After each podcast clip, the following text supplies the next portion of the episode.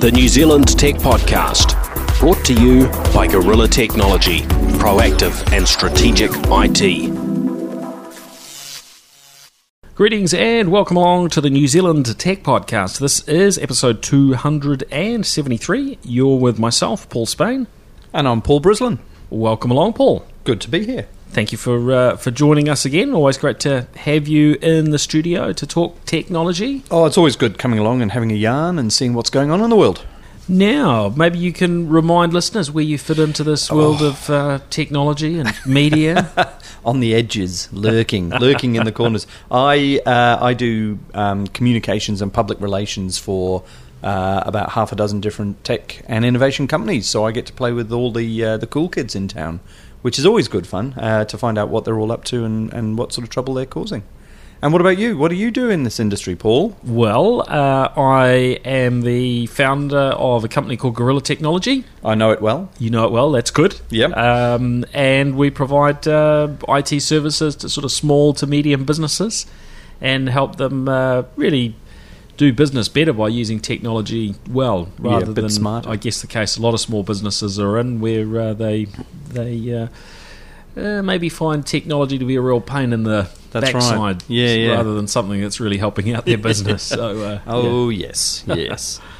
Well, should we jump in now? Uh, a few interesting stories this week. Um, first up, one that really sort of hit the hit the media over the last sort of twenty four hours or Mm. so. Um, the story of um, what should we we call him? The immortalist. That's right. Um, this this concept that uh, you might be able to upload yourself uh, and be immortal in some way. Does this make any sense at all to you, uh, Paul? To upload yourself to an avatar that will have the essence of you in it and be able to live on. forever, carry out your wishes and so on for yeah forever forever and a day until somebody unplugs it. until yeah until until the software upgrade wipes everything. Yeah. Um, it's it's an interesting premise and it's it's um, been widely uh, reviewed over and over again in the worlds of science fiction, of course. Uh, but this is a, a Russian internet millionaire who is convinced that within the next 30 years he's going to be in a position where he can uh, upload the contents of a human brain to a computer, which sounds all well and good in theory. Uh, you could probably upload the contents of the human brain to a library today if um, if you could just write everything down. But I'm not sure that would be you. I'm not sure it would be a person with a consciousness and um, for one to and, and uh, forgive me while I get all mythical and religious, but some kind of soul. You know, what is it that makes us us? I don't know that we've actually ever really scientifically identified that, so I don't know how you could talk about uploading it to a computer. You'd have to have some pretty impressive ability to scan the brain Oh, just to get out the data that's in right. your brain to, to start with. To- but yeah. those sort of um, you know softer things and you know somebody's creativity, how you you know when you make that decision that's uh, well, I just feel that I should do this, and uh, That's- you know right. the, all, all all of those things that Yeah. um, uh, you know ultimately you know, and I don't, I don't know, you know, profess to know the ins and outs of exactly how the how the brain works, but Yeah. um, you know, in theory, yes, you could break everything down. There's there's data in there, but um, Just yeah, I'm just I'm not not quite sure it's No. um, it's quite real. No, no. Uh, there, there is um, this guy. I'm not entirely sure is serious because it sounds very much like he's he's keen on self promotion. There is a chap called Ray Kurzweil, whose name might be familiar to listeners, uh, who does talk an awful lot about the singularity. This idea that uh, in our lifetimes we will see. Um, uh, computers become cheap enough, ubiquitous enough, and powerful enough to mimic the human brain. And he's talking about once you reach that point, then perhaps we can try and figure out how to transfer data across. But that that bit is really quite quite important to the whole process, and we haven't even begun to think about that at this stage. I don't think. Yeah, I mean, I would think it. You know, we're we're waiting on sort of the the revolution of uh, quantum computing, which will give us you know much more computing power uh, to you know to see these sorts of these sorts of uh, realities. I guess be able to you know, emulate a, a Hmm. human in some way, but there are so many facets to who we Oh, are. there are, there are. as uh, as creatures, as beings. Yep. Um, Yep. Really emulating that. uh, in its in its entirety does still seem fairly much like science fiction. It, well, me. it really is, isn't it? Um, but I, I've got news for you. Uh, did you know that you're not who you thought you were at all? am I You're not. Am I an avatar of myself? no, no. No. Much, much more entertainingly. I um, this weekend just gone. I went to Foo Camp. Oh yes, Yes, uh, and for those who don't know, Foo Camp stands for Friends of O'Reilly, uh, and it is a, uh, for want of a better term, and there's got to be a better term out there. It's an unconference where uh, you turn up and nobody's got any. Um, uh, Pre uh, predetermined um, conference um, topics to discuss. Uh, you just all fight and kick and gouge until finally you develop a, a conference uh, schedule, and away you go. Uh, I heard from uh, a woman, a Canadian woman called uh, Julia, who is a memory expert. She's um, working in London at the moment. She's called in as a, um, a scientific expert by various um, courts, and she said memory is um, not a, an independent part of your brain, but it's an it's a network of nodes on your brain, and when those nodes trigger, then that's your memory. Uh, in those certain patterns. It's more of a pattern than a than a, an actual thing. So the problem we've got is that you're constantly remembering things, and you remember it slightly different each time. So you rebuild your memories um, constantly. And if you think about your personality and who you are, and your life is is pretty much built on your life experiences. Uh, she said quite cheerily, "Well, that's all a lie because you just keep reinventing." Uh, your memories, and so if your personality is built on them, um, who are you? And what are you doing here? And how did you come along to this conference today? And we all sat there like stunned mullets. She showed an astonishing video where she um, uh, introduced a false memory to a person uh, who was by the end of the video convinced that it was actually a real memory and she said it's very easy to do that. And that's why she's called in by police forces. Uh, they're very concerned. Thankfully some of them are very very concerned about um, uh, misleading um, uh, potential suspects. Oh, and, there, there was me about to say, oh, so the police force are wanting to, to Wanting use to her to this. yeah. no, thankfully I'm she's kidding, got some I'm kidding. ethics, which is Yeah, quite good. yeah. She uh, she advises them on what is a leading question and what isn't. Mm. Um, even down to things like uh, the the one that stumped us all. She said, you know, she talked through all the obvious leading questions. So so the the, the bad guy was wearing a red shirt, wasn't he? You know, that's clearly a leading question. But she said, what about? Um, do you remember anything else? Is that a leading question? And it is because it implies there's something else to remember. Uh, and so the uh, the police are slowly um, learning that this is in fact uh, you can't tell when somebody's lying or not. All the tricks they've learned are all false. Um, false memories exist, and uh, all memories are false in effect. So stop trying to get confessions out of people. So there you are. You're not who you thought you were. Just give up. Just give it up now. it's highly interesting. So, uh, so if you were to copy then somebody and try and upload them to The a, virtu- a virtual you uh, into Paul as a service. the, into uh, into the matrix, Yeah. um, then it's going to be it's going to be wrong from the from the get go anyway. But then That's suddenly right. it will be frozen in in reliable snapshot zeros and ones. Exactly, exactly. So then what happens? Uh, yeah, so I think we've got a very long way to go before we get to that point. Mm. Yeah, we're we're somewhat complex, um, Yes, aren't we? Uh, in Complex our, critters. in, in in our nature. yes. Okay, okay. All right, so um, so we have to say um, sorry to our uh, Dimitri, um, Russian man, uh, Dmitry Itskov. I'm glad you said uh, that. Let him know that um, we disagree. Probably Polite- not just politely yet. disagree. That's right. for now. Yeah, good luck to him, but I Yep. suspect it'll take a bit more than that. Mm, All right. Uh, now, other um, other stories. Now, last week we were talking about Amazon uh, Echo, and uh, I, I did um, locate my missing Amazon uh, Echo. Um, but there were a couple of, uh, I guess, a couple of uh, stories related to uh, Amazon Echo and its um, its personal digital assistant, uh, Alexa. right. And Yes. um, you you came across one on, online. Tell us about uh, tell us about this. The uh, Alexa getting a bit uh, a bit carried away. a bit carried away is is exactly right. So the Amazon Echo um, uh, has this built-in um, uh, concierge service called Alexa. You just shout Alexa, and the device springs into action. So you can get lights turned on, you can order pizzas, you can do all kinds of different things like this. Um, what happens when you leave uh, National Public Radio on in the background, and they're having a story about Alexa. Alexa is that Alexa suddenly bursts into life and starts doing things, and Here- somebody here's her here's her name, and uh, what, uh, and off what is your goes. what is your command? What is your bidding? And so yes, she um, she got very carried away in uh, in one uh, particular chap's house and um, listened to the radio a little bit too closely and decided that they really wanted her to turn the temperature up, and so she reset the thermostat to seventy degrees.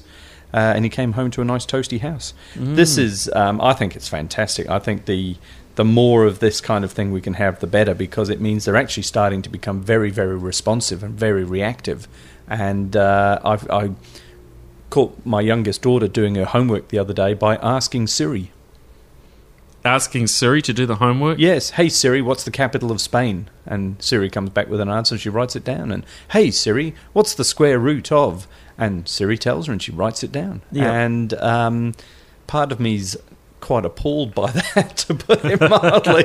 but uh, part of me says, well, that's you know that's the new world order. She's got Well, the all old date was off to the library to, uh, to Exactly. to find these answers. Or logbooks. uh, Do you remember to- logbooks? Did you have those? Oh, horrible things. No, I don't. I don't remember You- any you're of that. that old? Paul. No, No, no, no. I, either that or my memory shot. Um, when it, and, it, and it could easily be the It could be be the the latter because it wasn't that long ago. That's but, right. Uh, yeah. No, oh look, it, it's all um, it's all out there. But yeah, I think uh, they've come a very long way in the last sort of three to five years with these voice activated systems.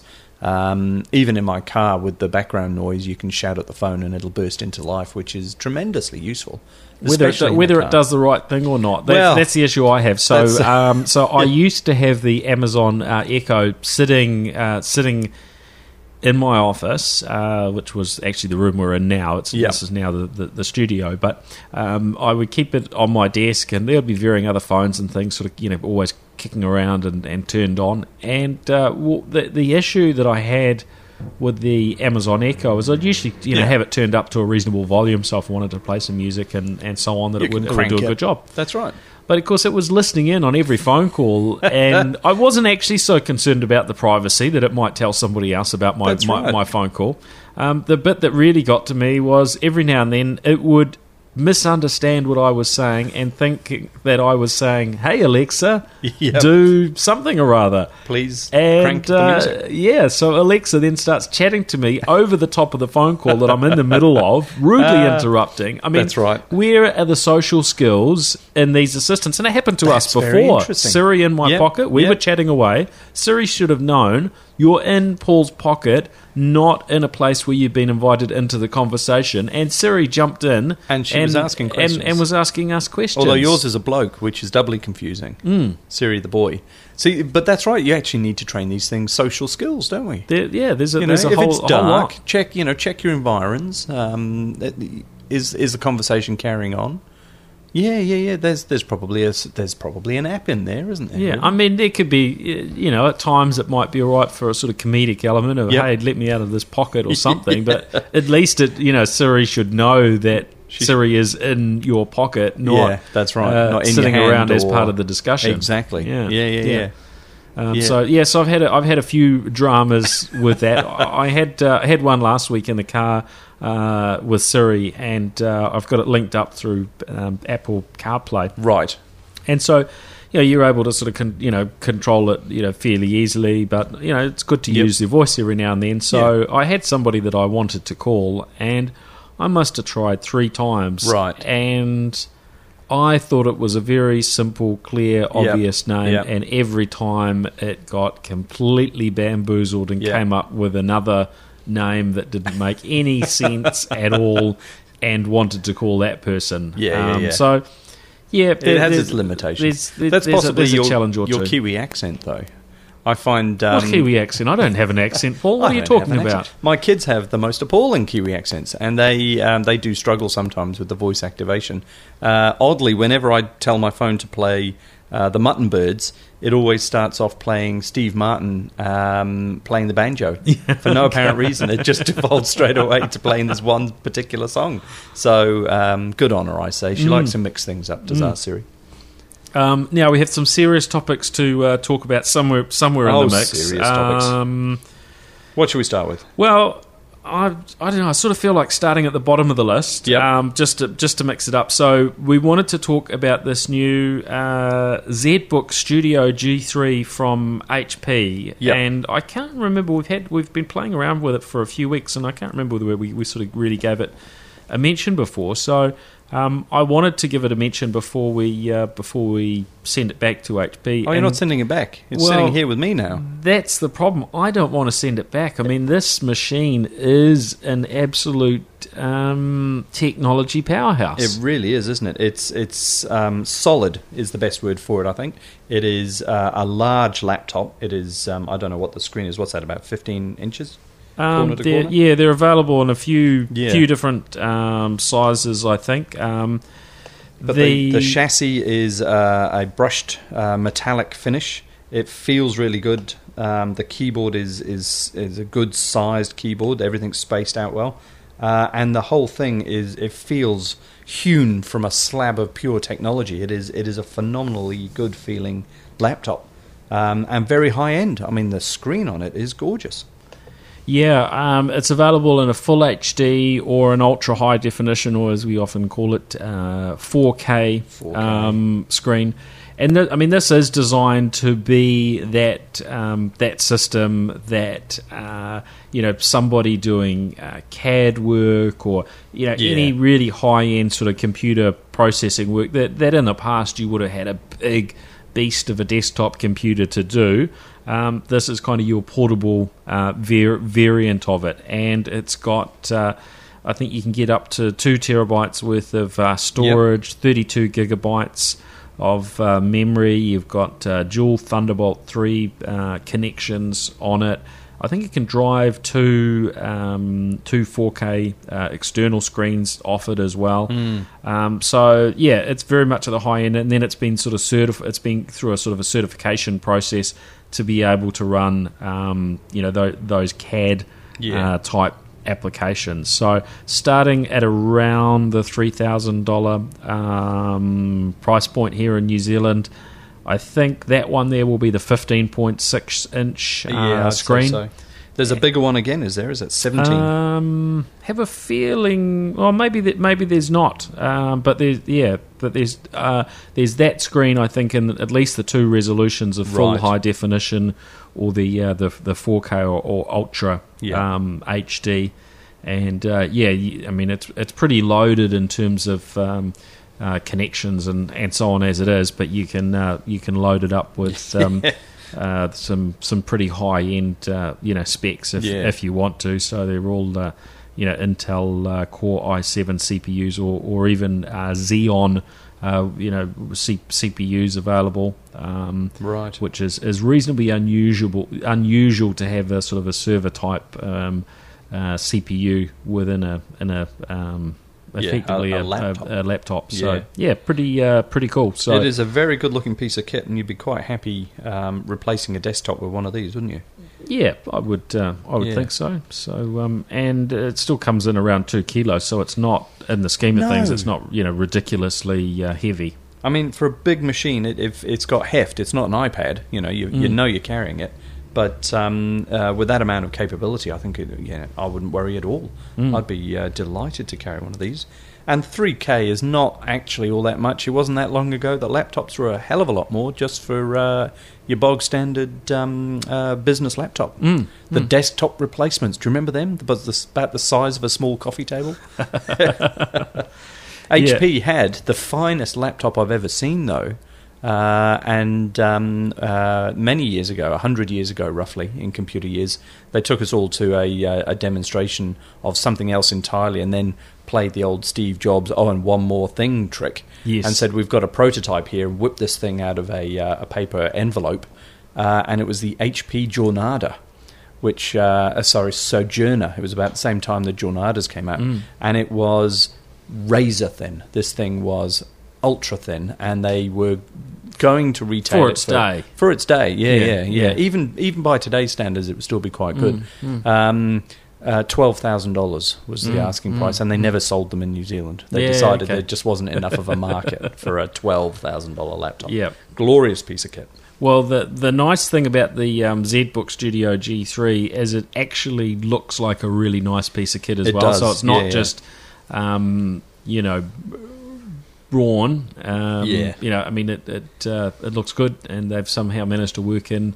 all sorts of uh, spaces for the cooling to uh, to to still work. That's so right. that in is theory, really quite in theory, it won't uh, you know burn your legs China- off or China or- syndrome through or, your legs. or anything. Yeah. So uh, yeah, Yeah. no, I'd be quite happy with one of these. I'll take it. Don't bother wrapping it. I'll take it as it is. All right. Um, fortunately, we've uh, we've lost our security guards on the door, so uh, I might have to tackle you myself Yeah. on the I'll way make out. a, make a run for it.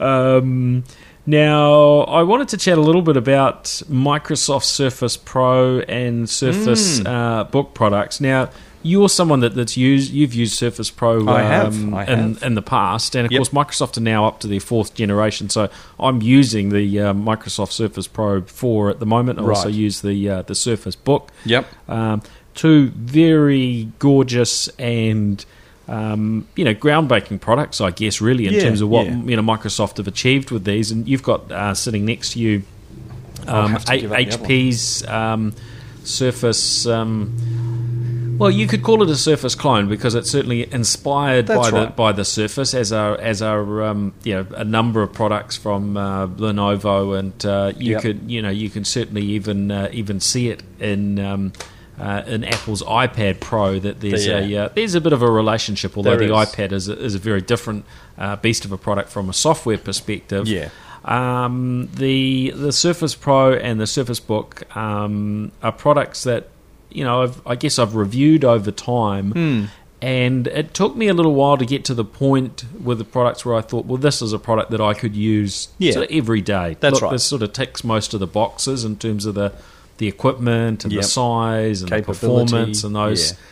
and it was really the um, the fourth generation uh, Surface Pro that I thought, hey, this is absolutely Yeah. here. It's fast. It's you know, looking at all the technical specifications, this is this It's is up it. It's a killer. Yeah. Uh, the keyboard, you know, is is is really good.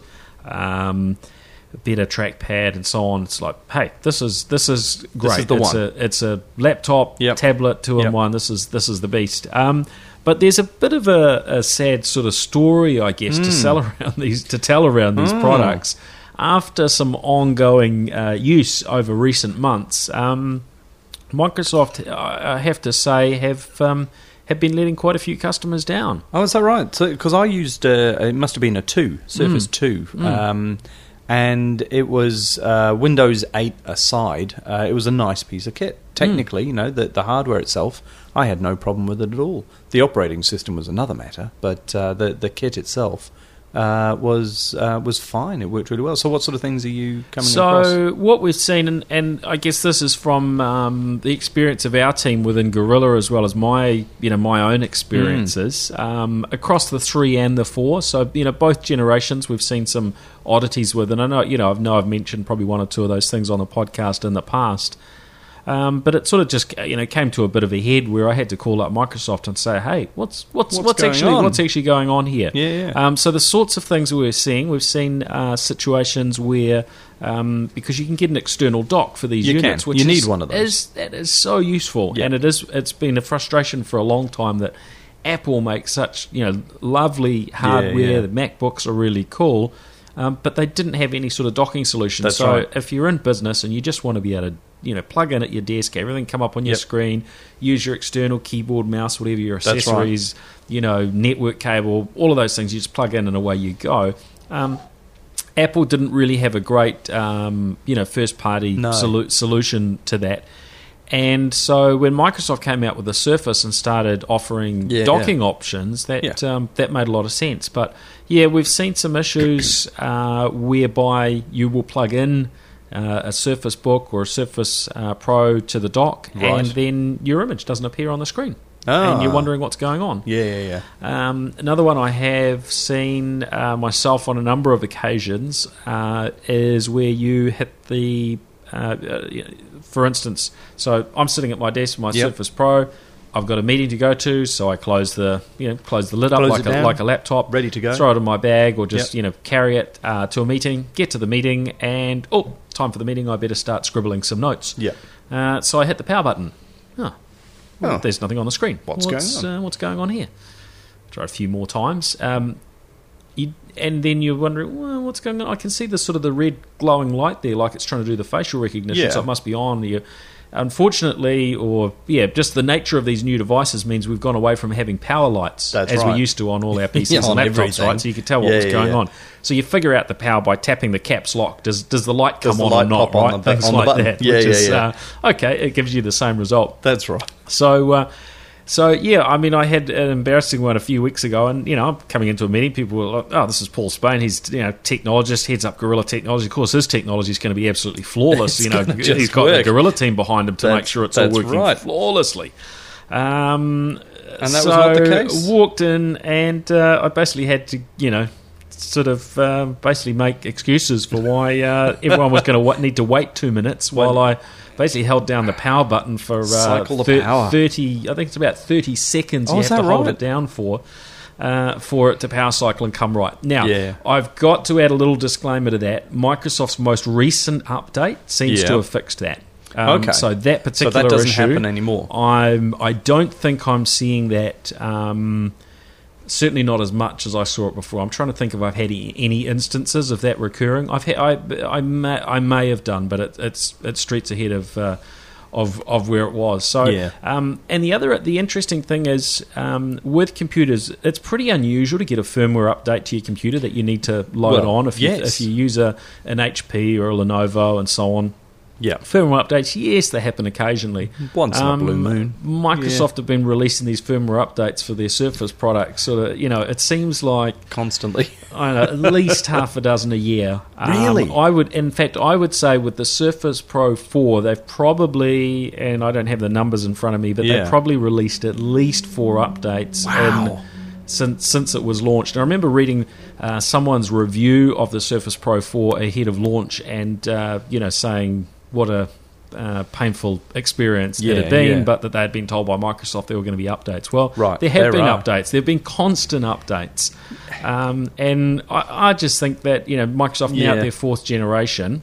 Yeah, yeah, yeah. I would have expected all that to be fixed. Now, that should have been squared away. my experience, of course, isn't from thousands of users. Yep. Um, so it's just you know across Gorilla's customer base, and we don't have a massive number of people using the Yeah, Surface yeah. Pro product Yep. um, yet. I mean, we, we tend to be. We encourage people to use new technology, but Mm. where we see issues, we we can slow, off slow them down Yeah, a little yeah. bit. Um, so I'd love to hear from any listeners who are, you know, particularly those that are in a sort of larger organisation that maybe has jumped in with, with a bunch With of a uh, Surface products Raft of them. Yep. and whether you know whether they've had a good or bad experience. Um, but what we are seeing, I think, is each of those updates from Microsoft is improving it. But the point is, right now they haven't completely solved 100% of the reliability issues around the uh, around the Surface. And Yeah. probably you know next week they'll come out with with an update that'll fix the rest or the large majority of the issues. And we, I did get an update through from. Uh, Nathan Mercer, uh, who, Oh, yes, who's uh, ex Microsoft New Zealand, now works in the Surface team in the US. Oh, okay. And uh, he's uh, when I you know raised with him the um, uh, oddities around the docking, he said, "Hey, Microsoft are aware of that, and they're Yep. working on that with their highest priorities." Good. So I wouldn't be surprised if we see all these things fixed up, but I would, uh, I guess, encourage just a, a bit of caution around. Um, this equipment at the moment. But the you know the good thing is Microsoft seemed to know what the issues are, and they were very good. Uh, in, in a case where I raised with them, look, we're getting these issues. They sat down with me. We went through all of the you know the key issues, and even uh, you know came out and visited um, visited one of our customers to have a look at those those issues, sort of. Uh, in in situ, so they In the see real what was what was what was happening, what Yeah, was the yeah, reality yeah. of what was happening. Um, and they certainly had you know, a couple of good um, suggestions, but reality was that they were able to see some of the Yeah. some of the challenges, and um, uh, I guess um, yeah, weren't, weren't able to say, oh yes, uh, that's all fixed. That's right. Um, it wasn't quite as easy as No, that. So, there's- so no. it's still a little bit of work for them to do behind the scenes. Well, that's a shame, isn't it? Because they really are pinning their hopes on, on the new Surface Rain um, as as the sort of default corporate equivalent of everybody's iPads at home. So, uh, you know, they've really got to get this one right. Given the, the stumble that was Windows 8, uh, recovering from that and, and delivering a good, clean interface and a good, good technical story uh, is pretty much essential at this point, I would have thought. Yeah. I, I mean, it's curious to me, and that's why I'm interested in hearing from listeners' experiences, and we're certainly happy to uh, to, to share those on. Um, you know, what is the reality out there? Because there hasn't been a lot of bad press around the Surface Mm. No, in the media. right. I mean, it's always generally talked about as a great product. Yeah. And there, are lot. I mean, most aspects of it are really good, but if it's not hundred percent reliable, um, that is just yeah, is, Yeah, is it's very disappointing because Yeah. this is a high end item. It's not a low cost. that's uh, right. you know, uh, product Yeah. from a uh, unknown uh, vendor. Yes, Microsoft may be newish at making uh, PCs, but Yeah. uh, yeah, fourth generation now. Um, You- you- so yeah, they're usually pretty good by then. yeah, yeah, yeah, So had to call them out on that one. Um, but uh, hey, that's um, that's that's the nature of of um, technology. Sometimes right. people don't get it don't get it quite right, and um, we make a bit of a noise, and uh, usually, eventually, they uh, they manage to sort it out. And I would hope Microsoft, I guess, have a bit of a, a bit of a story of sort of sorting sorting out things. Remember that Xbox uh, dilemma, the red ring of That's death, right. cost them a billion dollars. Oh, is that right? uh, oh, my goodness. They but they got it. Yeah. yeah, they offered people, you know, re- Yep. replacements and, uh, and, Yeah. and and so on for people that had uh, had issues. I'm not sure if that covered all of the issues, but No, um, but it yeah, they, they would have they would have learned a, pretty good lesson there, a billion dollar lesson there. So uh, It's yeah. a good lesson to learn. Yeah, you know, yeah. and it, yeah, Windows uh, when they first got it, when Microsoft first got into um, portable handheld devices back before the cell phones took over, uh, version one of Windows CE. Wince, as it was politely referred to, um, was dire, and version 2 was not a lot better, and version 3 was okay. Version 4 ruled the world. It destroyed Palm, it took over from uh, all the competition, and um, set the bar really high uh, for a long time until, until the mobile phones came along and took over. Uh, so they do have history in this area, and they should be able to really nail these problems hopefully well before version 4 of a device though i would have thought however Mm, mm. it gives us something to do doesn't it paul Oh yes, yes, yeah. Yes. It's all, it's always having uh, good having something to That's um, right. uh, to to moan about. But um, yes, there we there we are. Um, now into other topics. Um, TPP expert um, report yes review. What what um, what have you been blogging about here? Because you you write a a bit of a a bit of a blog. i do i do i um, i look after the tech blog for um, the institute of it professionals so techblog.nz uh, is the homepage uh, and um, this week we've had a look at the Trans-Pacific Partnership, which is this uh, multilateral um, trade deals slash um, you'll all end in tears because it's just awful depending on who you listen to. Uh, the TPP um, is a very dense, very legalese uh, contract written between 12 countries negotiated over many years. So, actually picking it apart and seeing just what it actually says to us is uh, is no small feat. Thankfully, the Law Foundation and Internet NZ have conducted a review of the TPP um, section that relates particularly to uh, intellectual property and to um, the IT industry to see just what it says. So what did they Um, find? Well, um, overall, it's pretty good. It's um, uh, early versions of the uh, the TPP had all kinds of nastiness in there. Uh, the So two, some of those leaked documents, sort of That's via right. Edward Snowden type It- channels, yeah. or where, wherever they came from. I the only way we could actually see what was going on, and there were some horror stories in there. You were really, um, they were. It- this whole thing has been a negotiation, so Mm-hmm. everybody started out with the most extreme views possible. Um, I didn't see the New Zealand papers, but I can only imagine what it said about cows and milk and how every American home had to have a New Zealand cow, and we've sort of worked on from there. so the American approach was um, uh, everybody will abandon their copyright and intellectual property regimes and move immediately to the US model, which almost universally is described as um, quite hopeless. Yeah, it's a bit, bit of a nightmare, isn't putting it? Patent law Oh, in the it US is, it and uh, all the litigation that goes backwards and Exactly. forwards, Yeah. especially around software and software patents. Well, that was the real issue for for a lot of us was the uh, the the Patent Act in New Zealand has only just been introduced. Introduced. Uh, and in 2013, we finally got um, the Patent Act um, passed all the way through Parliament. Uh, lots of support for its approach to handling software, which is to say, uh, you can't really patent software. Uh, it, it, would be the, the arguments um, around it are that mu- uh, software is very much uh, a set of instructions for a machine to follow. It would be like patenting music, sheet music.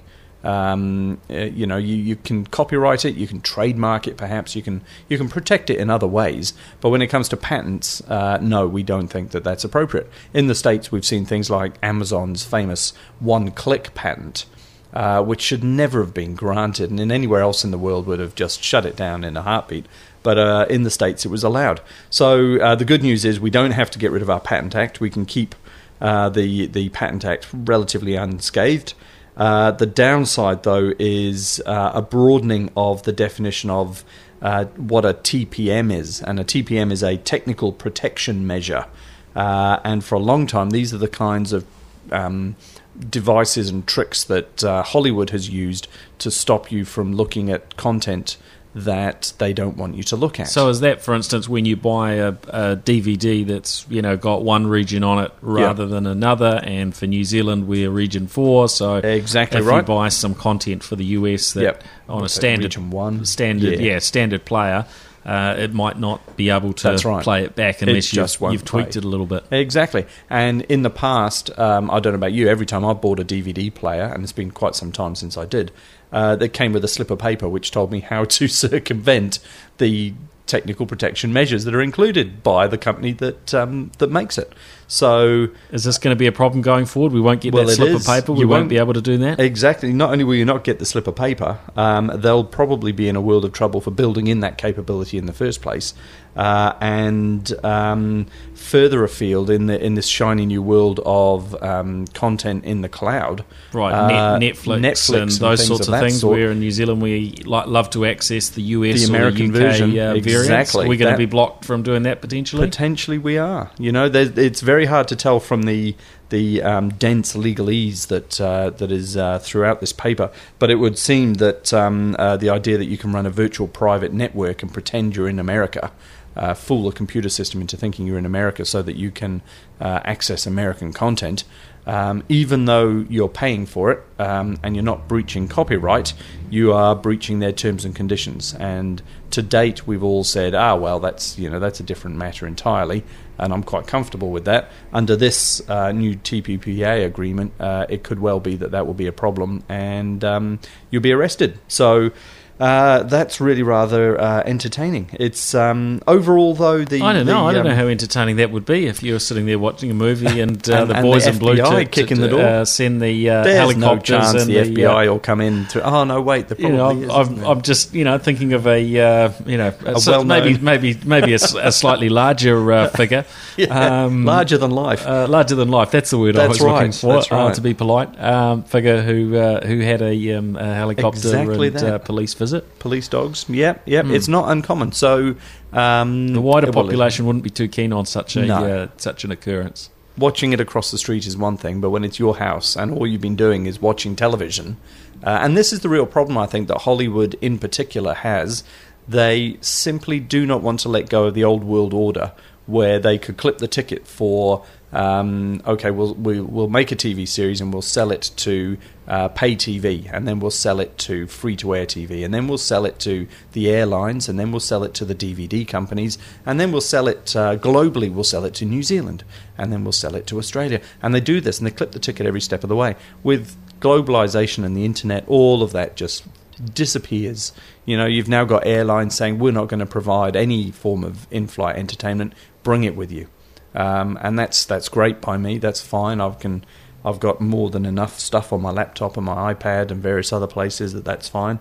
Um, you've got um, uh, countries like New Zealand saying we actually want one single provider of all the television that we can just pay the money to, because the alternative isn't going back to the old world order. The alternative is piracy, and we've seen what that does to the music industry, and, and they're still recovering. Um, Hollywood's really got to wake up and smell the coffee. With this, though, uh, it seems that they've they've won this round, and uh, we'll have to look closely to see how the New Zealand government enforces uh, these new measures. Mm. Um, now, a couple of other um, topics. One is around Skype on televisions. Now, I've never been a big fan of having sort of Skype built into a, a TV or, or even a lot of the smart features that are in a TV. I mean, I like the concept and it and it does work well for a while. Uh, but it's a little bit like um, buying an all-in-one computer It is. and expecting it to last for five or ten, Yeah, yeah. five or ten years, and, and to be really, And really be good, good. at everything. And Yeah. the problem with a TV that has a lot of smarts built into it is usually because it's you know first and foremost a TV, the smarts aren't that great. Yes. Uh, so it's never that cutting edge in terms of the, the, the computing power that's built in. yeah. And then you think, well, as my screen, uh, if it does the job right as a screen, uh, I should be able to keep it for a Yeah. good good few years. Uh, so, but we've obviously had these smart TVs, and some of them are quite cool. I've um, I've been using an L, LG uh, one at home, which is very nice, uh, 4K. It's got Skype in it. Oh. It's now no, sorry, I'm not using Skype on it. I'm using uh, using Netflix on it Yep. and it has Lightbox, which I find pretty Yeah. pretty pretty handy. That's Um, right. So quite nice having those built in. Seem to work reasonably well.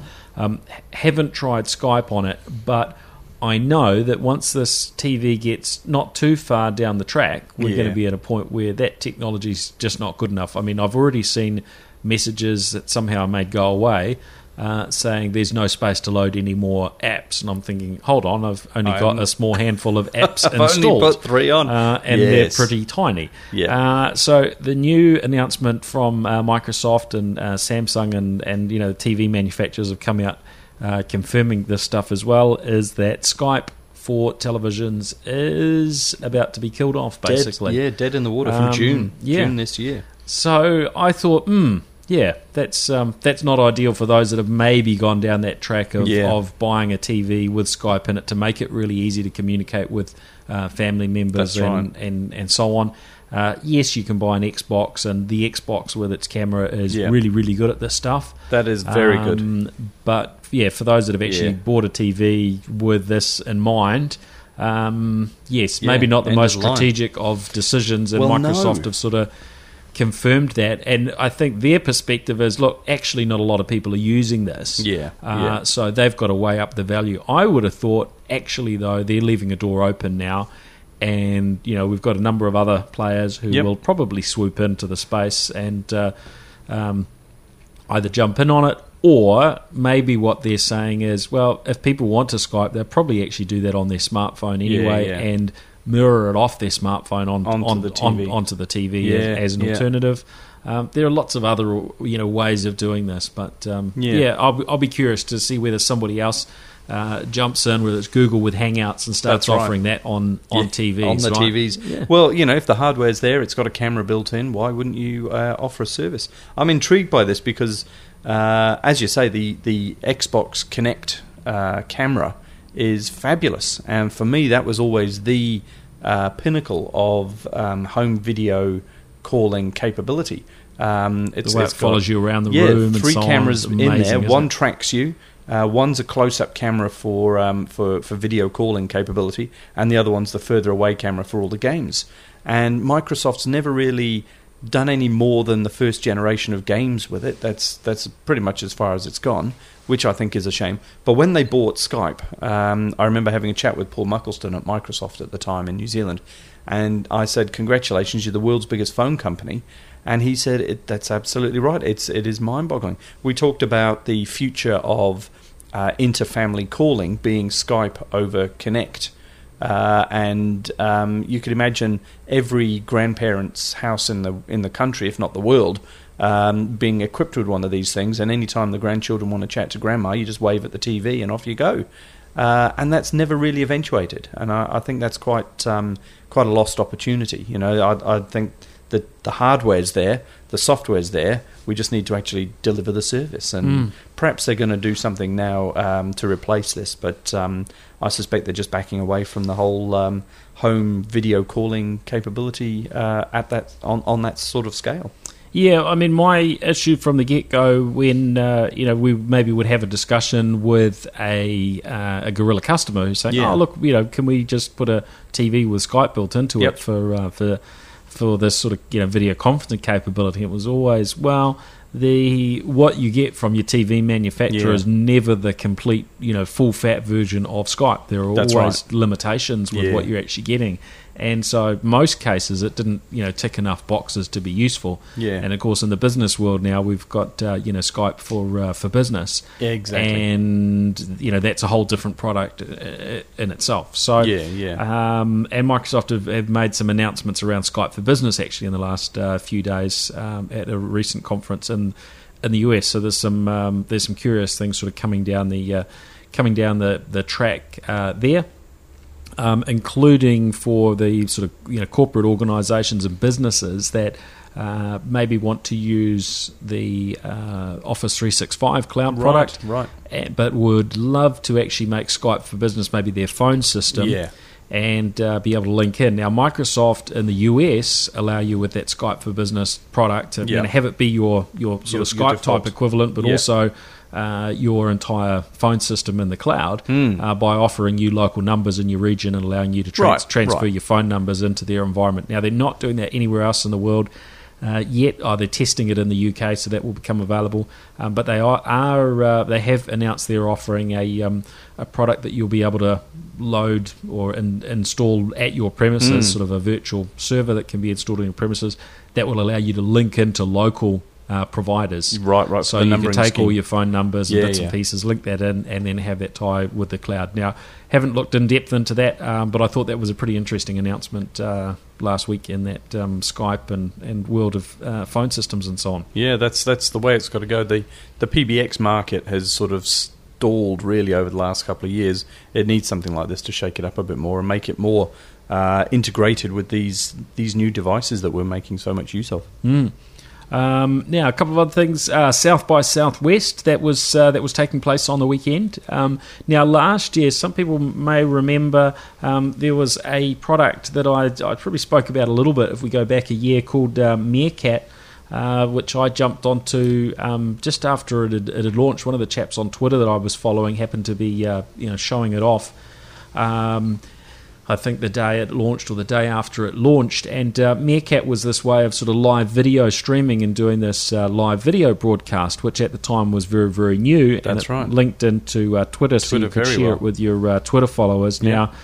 Now, uh, that product was a huge hit at the uh, South by Southwest um, ev- event. Um, but what has happened since is, uh, of course, we found out that Twitter had bought a very similar product in development called Periscope, That's which right. since launched. Uh, and pretty much was the nail in the coffin for uh, for the chaps at uh, Meerkat, who had uh, taken, I think, uh, one of their investments was uh, fifteen million dollars. So it was a bit of a, a chunk of uh, whoops cash that uh, uh, that got dropped into them. Now they've Yeah. sort of pivoted a little bit, doing some other things, uh, but this year very much uh, Periscope was.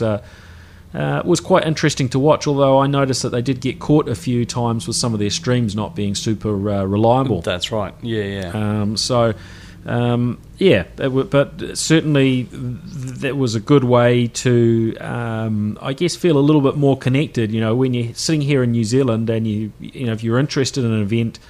Uh, like South by Southwest, uh, of course, you can read all the reports online and you can see videos and so on later. But there's nothing quite like uh, being able to just to jump in when someone's doing a little live stream uh, on on Periscope, and of course you can do live streaming now with you know Facebook and, and other platforms too. Uh, but just to you know jump in as, as you know a little bit like being there, and um, one of them one of the ones I jumped in on was uh, was the social media editor from uh, Engadget uh, was invited along with a bunch of other media to watch uh, Obama uh, drop in, and so there was his uh, his seven by seven uh, seven seven four seven sort of landing at the airport, and you're able to sort of be a little bit of a you know fly on the wall to this whole uh, uh, thing of uh, Obama flying in in his. Uh, in, In the uh, private Air- jet. what is it? Air Air Force, Force Air One. Force One, Yeah. and actually, you know, just just seeing it there was, um, uh, yeah, it was kind kind of nuts, really, Yeah. to see this massive jumbo jet, you know, fly in, and uh, yeah, there's. Um, there's one person that gets out and, and walks down off the plane. Yep. Uh, hangs out for a few minutes, and you know a stream of uh, vehicles. There were, of course, lots of uh, security personnel That's right. uh, around before it landed, and uh, um, you know just just to be there, sort of watch watching this thing, and the varying people's sort of comments, particularly. Um, the the uh, the the lady from Engadget, you know, huge fan of Yeah. of Obama, and uh, you know, just hearing her sort of chat through the whole experience, it, it was it was a bit of fun to uh, to watch, and you know, I do like that sort of personalness that we get from these live streaming things, but uh, I guess a bit bit bit sad for um, the Meerkat team who you know come up with some came up with some great technology, which um, Yeah. Didn't, ultimately didn't, didn't sort of win there. win the day. Yep. Uh, but lots of different things on online around um, you know South by Southwest um, happenings. Um, what else have we got going on? I think there's the um, game uh, developers conference happening um, in San Francisco this week. So uh, there's already some bits and pieces of news sort of floating out from from there. Um, so lots lots going on, and then uh, Microsoft's Build conference coming Mm. up uh, at the end of the month, and um, they, if I haven't upset them too much today, um, will be uh, um, taking me up there to uh, to to share some.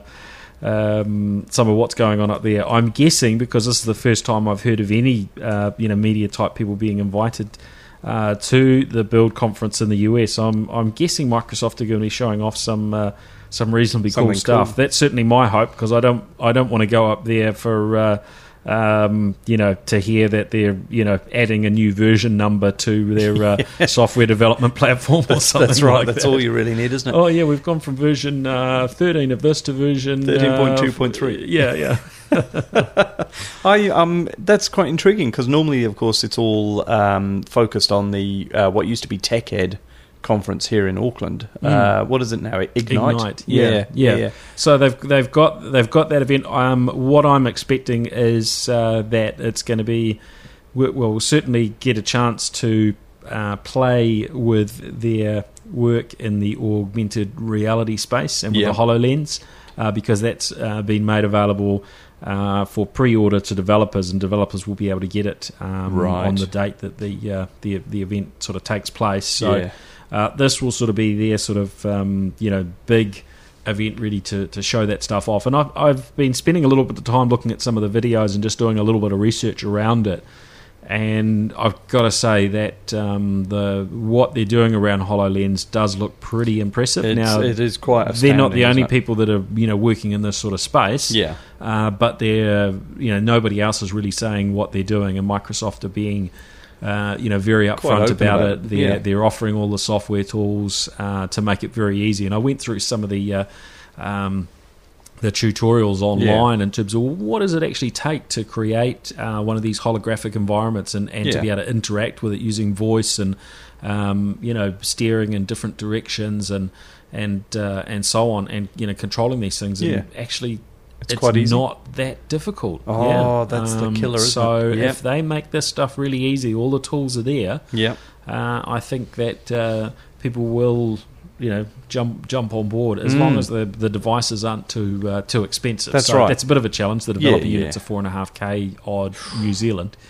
Uh, you know, before we add on uh, GST and so on, so not Yeah, not cheap. that's but that's, cheap. That's a that's a stage one. So we will see. We will Yeah, see. yeah. Um, Oh, I hope they can. I hope they can get all those pieces right for. Uh, uh, for our sake, as people that, that love cool technology and love right. using and playing with it, so uh, yes.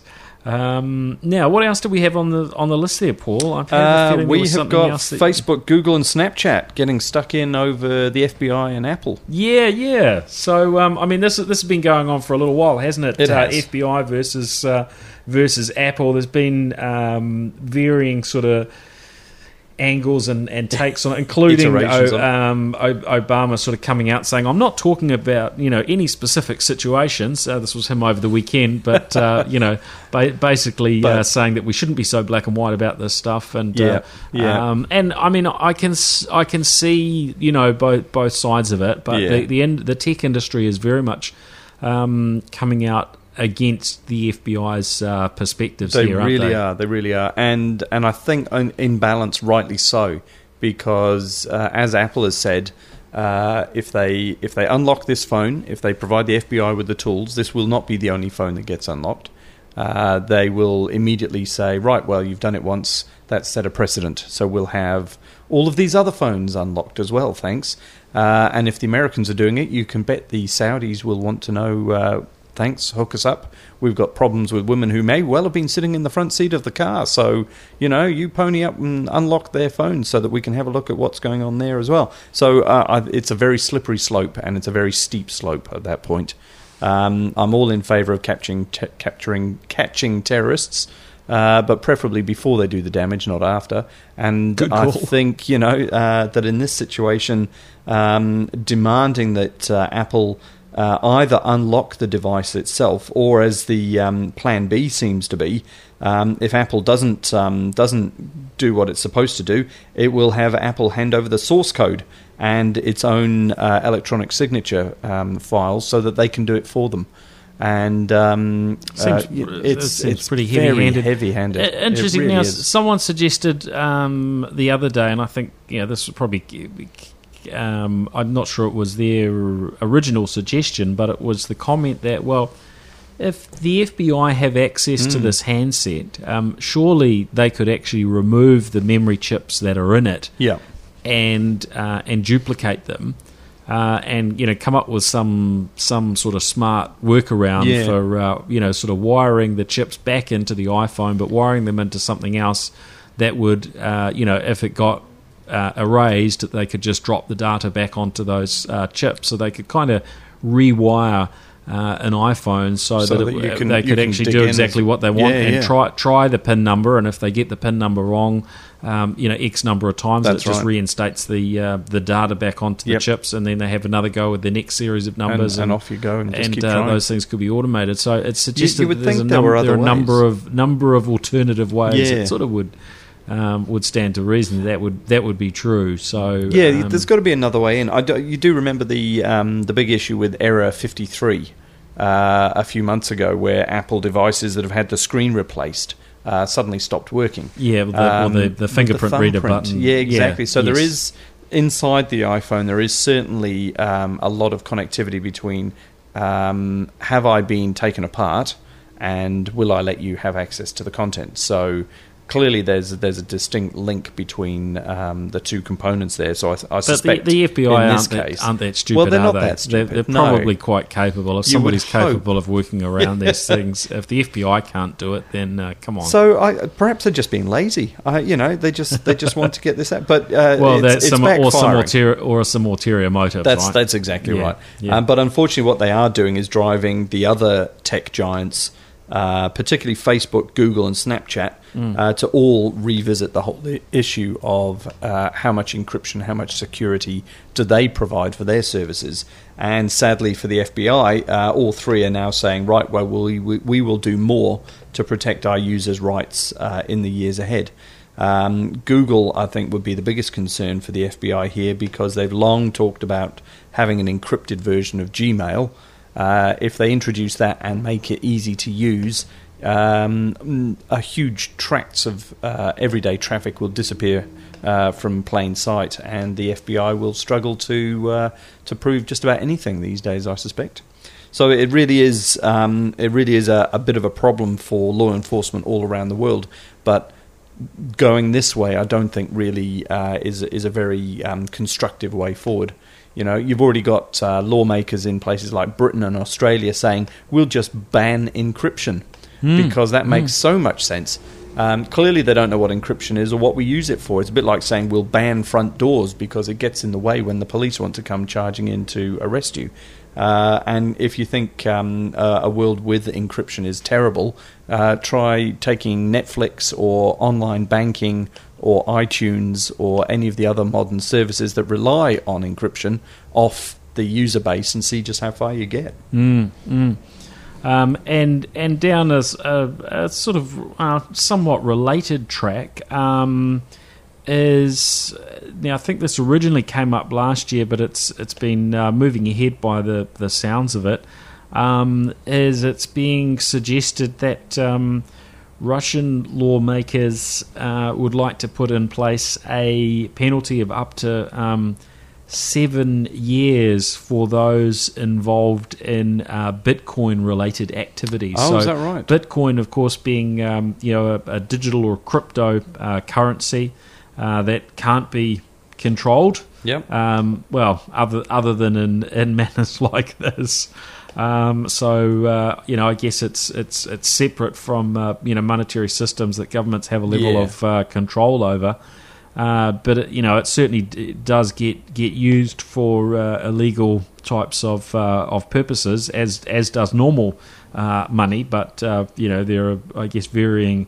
Uh, reasons why people would go down the uh, Bitcoin That's track right. from a, a, a perspective of um, uh, evading uh, traditional sort of banking rules and, and so on. And yeah, uh, yeah it looks like um, in in Russia, if the uh, the, the government uh, gets their way, um, then they will end up with um, the ability to uh, to jail people potentially up to seven years uh, for using. Uh, Bitcoin for transactions. That's quite remarkable. I guess they are quite concerned um, in two directions. One about um, uh, criminals using Bitcoin to hide, to, to whitewash their their money, to uh, to move money around the world and, and to hide it from the authorities.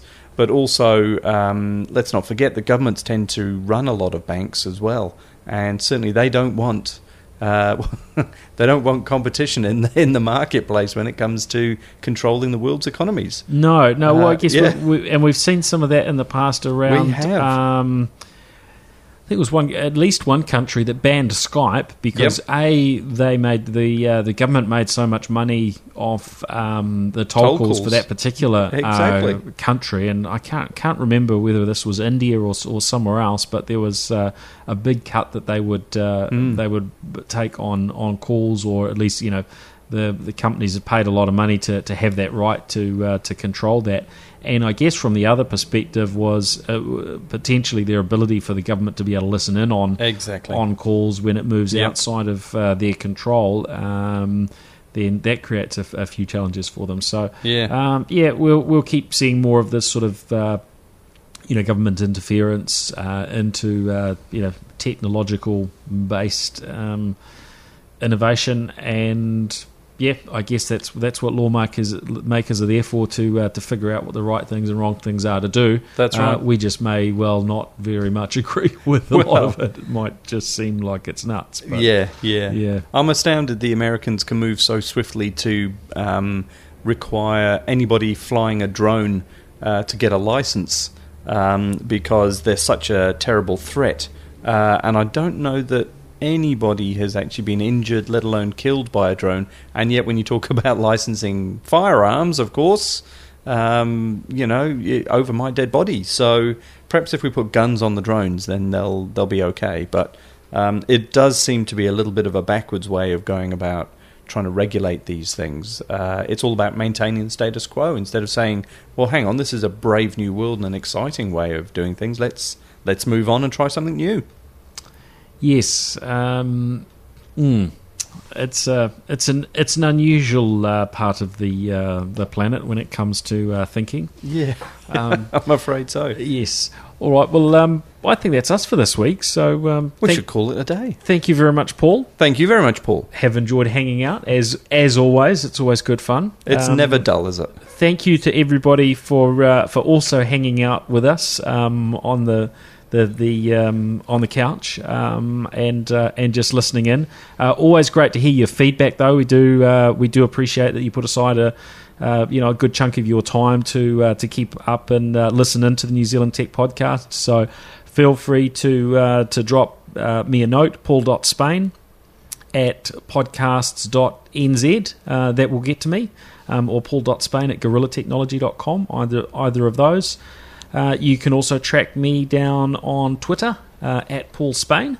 Um, and Mr. Brislin, where do people track you down? Best place to find me is usually on Twitter uh, at Paul Brislin. Um, if you can't find me on Google, you'll you'll find me on Twitter quite easily. But um, the beauty of having a strange surname is anybody can Google and find me. So uh, yeah, track me down that way, uh, or email is paul at brislin.nz. Nice, excellent, Nice and easy. All right. Well, thanks everyone for uh, again for uh, for listening in, and uh, we'll look forward to uh, chatting with you again next week. And uh, yeah, feel free to ping us uh, a note anytime. All right. See ya.